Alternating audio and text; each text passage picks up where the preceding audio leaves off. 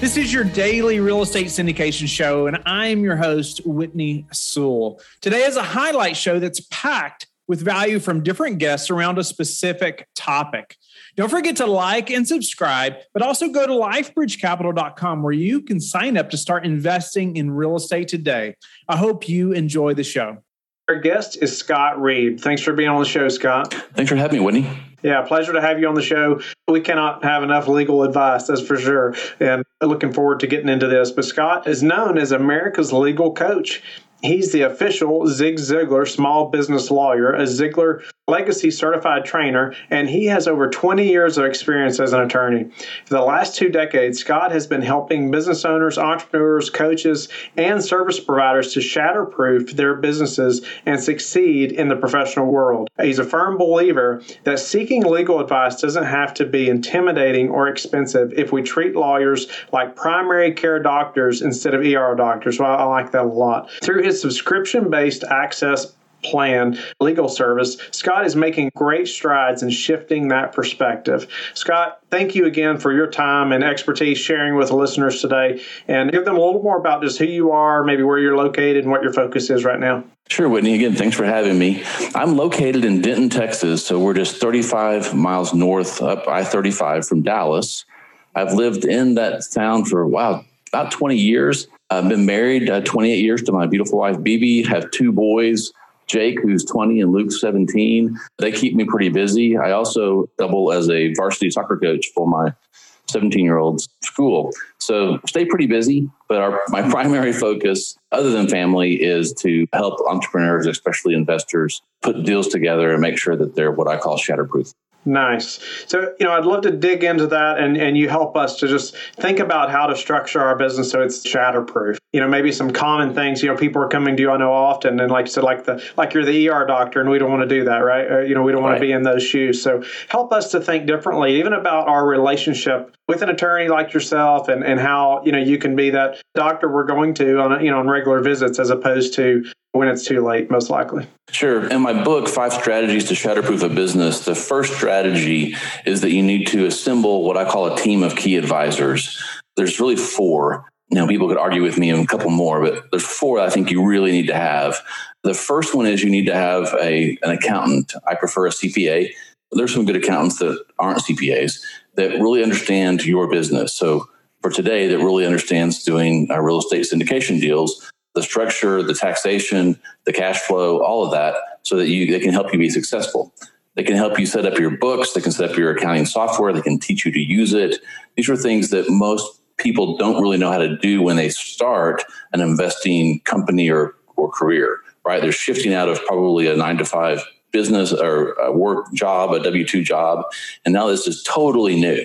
So if you had that one key advisor, it can make a really big difference what are some of the uncommon problems, but problems that we need to be aware of that we're you know we're, we're not going to be as shatterproof yeah so the second strategy would be this, the structure and you know i've talked about this before that you need to make sure you have the right legal entity in place so talking about syndication uh, you're, you're we're talking about limited liability companies limited partnerships and now what's really popular would be the series llc and you can use any of those entities they will all work you need to understand them so you need someone that can teach you what they are, how they work, and what the advantages and disadvantages to those different entities would be for your particular investment or business.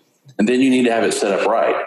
In this world where we can go online and find all these different portals that you can do your own legal documents, which is great, there's some danger there, right? Danger, Will Robinson, because you may not know how to answer the questions they're asking you to fill out these online forms. And if you answer it incorrectly or just different than they expect, you may get something in the form that shouldn't be there. So uh, you should have that relationship. You should go get those done by someone that knows what they're doing. Because there's some steps you really need to follow to have a real legitimate entity. Because the purpose of it is to have separation from our personal lives, from our business or investment life. We don't want anything at work or in investments to come home and hurt us. So by setting up the right entity the right way, then we ensure that that doesn't happen. But if you skip some steps, you could leave yourself exposed. So it's really important to make sure that you do that right. You know, you need to file the certificate of formation. It needs to have the right language in it. Then you need to have an operating or company agreement for your LLC. And then you need to ratify that by either having a meeting with yourself or the other investors or doing a unanimous written consent to that so that there's proof that you actually did form this LLC. And then you really should do annual minutes of kind of what happened with your company over that year and approve everything that was done by the members. It's not required by most states, but it goes a long way if you end up in court and someone's trying to pierce your corporate veil and go after your personal assets. So you mentioned the team of key advisors, the structure, and there's more, right? Sure. The third one would be to document everything. You know, so if you're in real estate, you cannot do a real estate deal on a handshake. It's non-enforceable. The statute of frauds, which is a statute that says which deals have to be in writing, says the real estate deal has to be in writing to be enforceable. So you can't lock down a piece of land by shaking the farmer's hand. You've got to actually have a written agreement. Another place that a legal advisor comes into play. But if you're business savvy, you can put together an enforceable agreement to lock someone in fairly simply. That's not that hard. You just need, there's a few things you want to make sure that you've got all the dates in it for when someone has to perform. You have all the money right in it. You have the property description correct in a real estate contract. There's some things that you can kind of do to lock one, to lock it down. But that's what I see people not doing in this is they'll they'll meet with someone, they may shake hands, I think they've got a deal, and they don't take that extra step fast enough to lock that into a contract before they start trying to ground up investors. And then someone else comes in with a better offer and you've lost the deal. There are five. All right. The fourth one would be to make sure that you protect your intellectual property. So if you're creating a brand like you've created for yourself with uh, Bridge Life, then you want to trademark that name you have an automatic trademark. It's called common law trademark. When you use something to stand for your business and consider it your mark, that is yours. You could stop someone else from using it, but without registering it, you couldn't recoup damages. Say people started investing with them because they thought it was you. They made a bunch of money off that. That's money you should have made because that was your brand that you built. If you register it, you can recoup that plus the attorney's fees. The other thing that you want to make sure you're doing is if you create if you're creating content like your podcast, then you want to make sure that you're copyrighting those. You want to use copyright notices on your videos, you want to use them on your websites. And then if you have something that's unique, maybe you've created a real estate course or some kind of video video course, then you want to register that with the copyright office. I think it's like $75 to register it with the copyright office to actually have that nailed down that this is mine. You can't take my content and reuse it without paying me. And so that's really the fourth step is to make sure you're protecting your intellectual property. The fifth strategy is also about intellectual property, but it's the flip side. It's don't use someone else's. A lot of entrepreneurs are throwing up websites for their new companies, right? They've had the Gerber entrepreneurial seizure. And so they go online, and there's some really easy ways to create websites being fast. You don't have to have any talent anymore to do a quick website. Well, where do you go get images? You go to Google and they're all over the place. They must be free. They're on Google.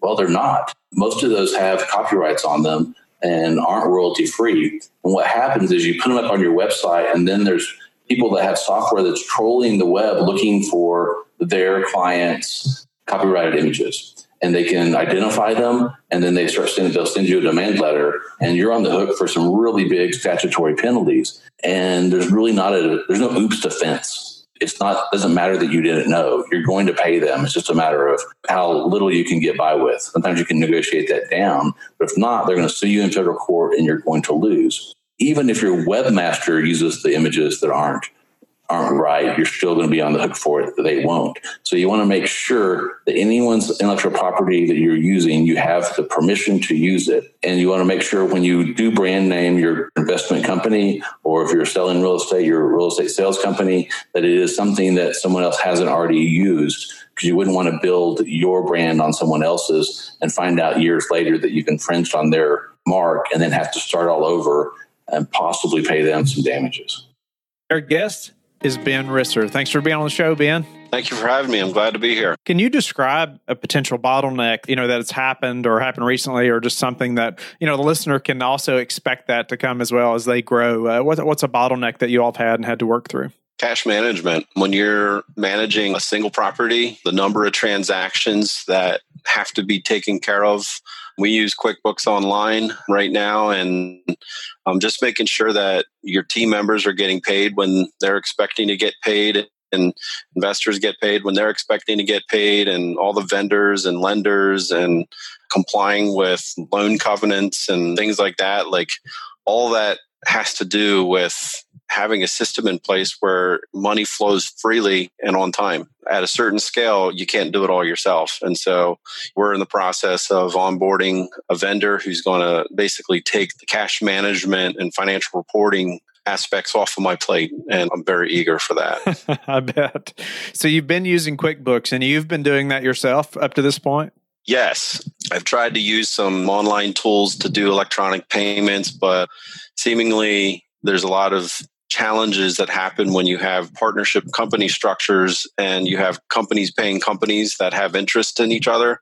A lot of these software companies have hard stops on those types of transactions because that's considered self funding. But that's the way a partnership works. One entity pays the partners. And I don't understand why the industry hasn't adjusted to support partnerships but that's been one challenges of, of streamlining those transactions is finding a way to have our entity structure have the money flow through it and do it electronically so i don't have to write checks and lick stamps and envelopes yeah, so uh, it's nice to hear you talk about that though, and just the frustration, this bottleneck of this cash management, and how you all are moving forward in that and going to improve. You know, you got to jump over that hurdle to hire this new person, find them, and train them, make sure all that's functioning and that process and system is working accurately. But once you do that, then all of a sudden you're going to have probably a better system, a more accurate system, and more time for you to focus on other things.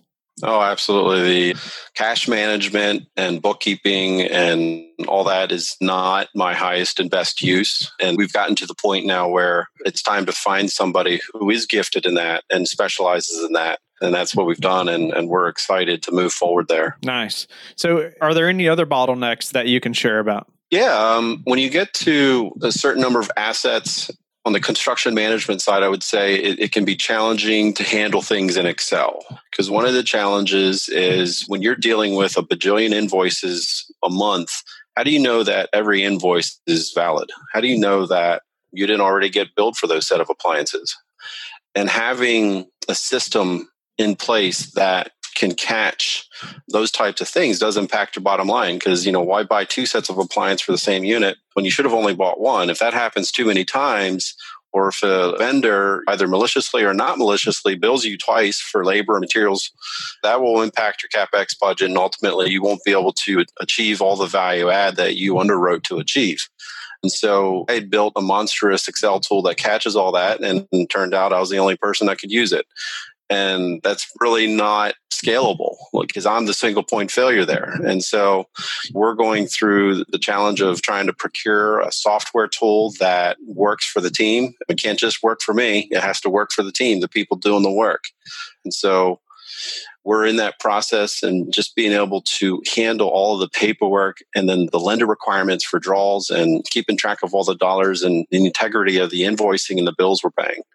So that's definitely something that will show up once you reach a certain scale. Yeah, and it's hard too when you're at that scale. There's so many invoices, right? There's so many things happening. It's hard for you to track. Well, did I pay for this already or not? And even a vendor, they're invoicing so many people as well. It could be a legitimate mistake yeah. that you know they invoice twice, and then if you're trying to stay on top of paying those bills and you pay it before you realize that you already paid it right? Yeah. And then once the money's out the door, good luck getting it back because they've already spent it. Right.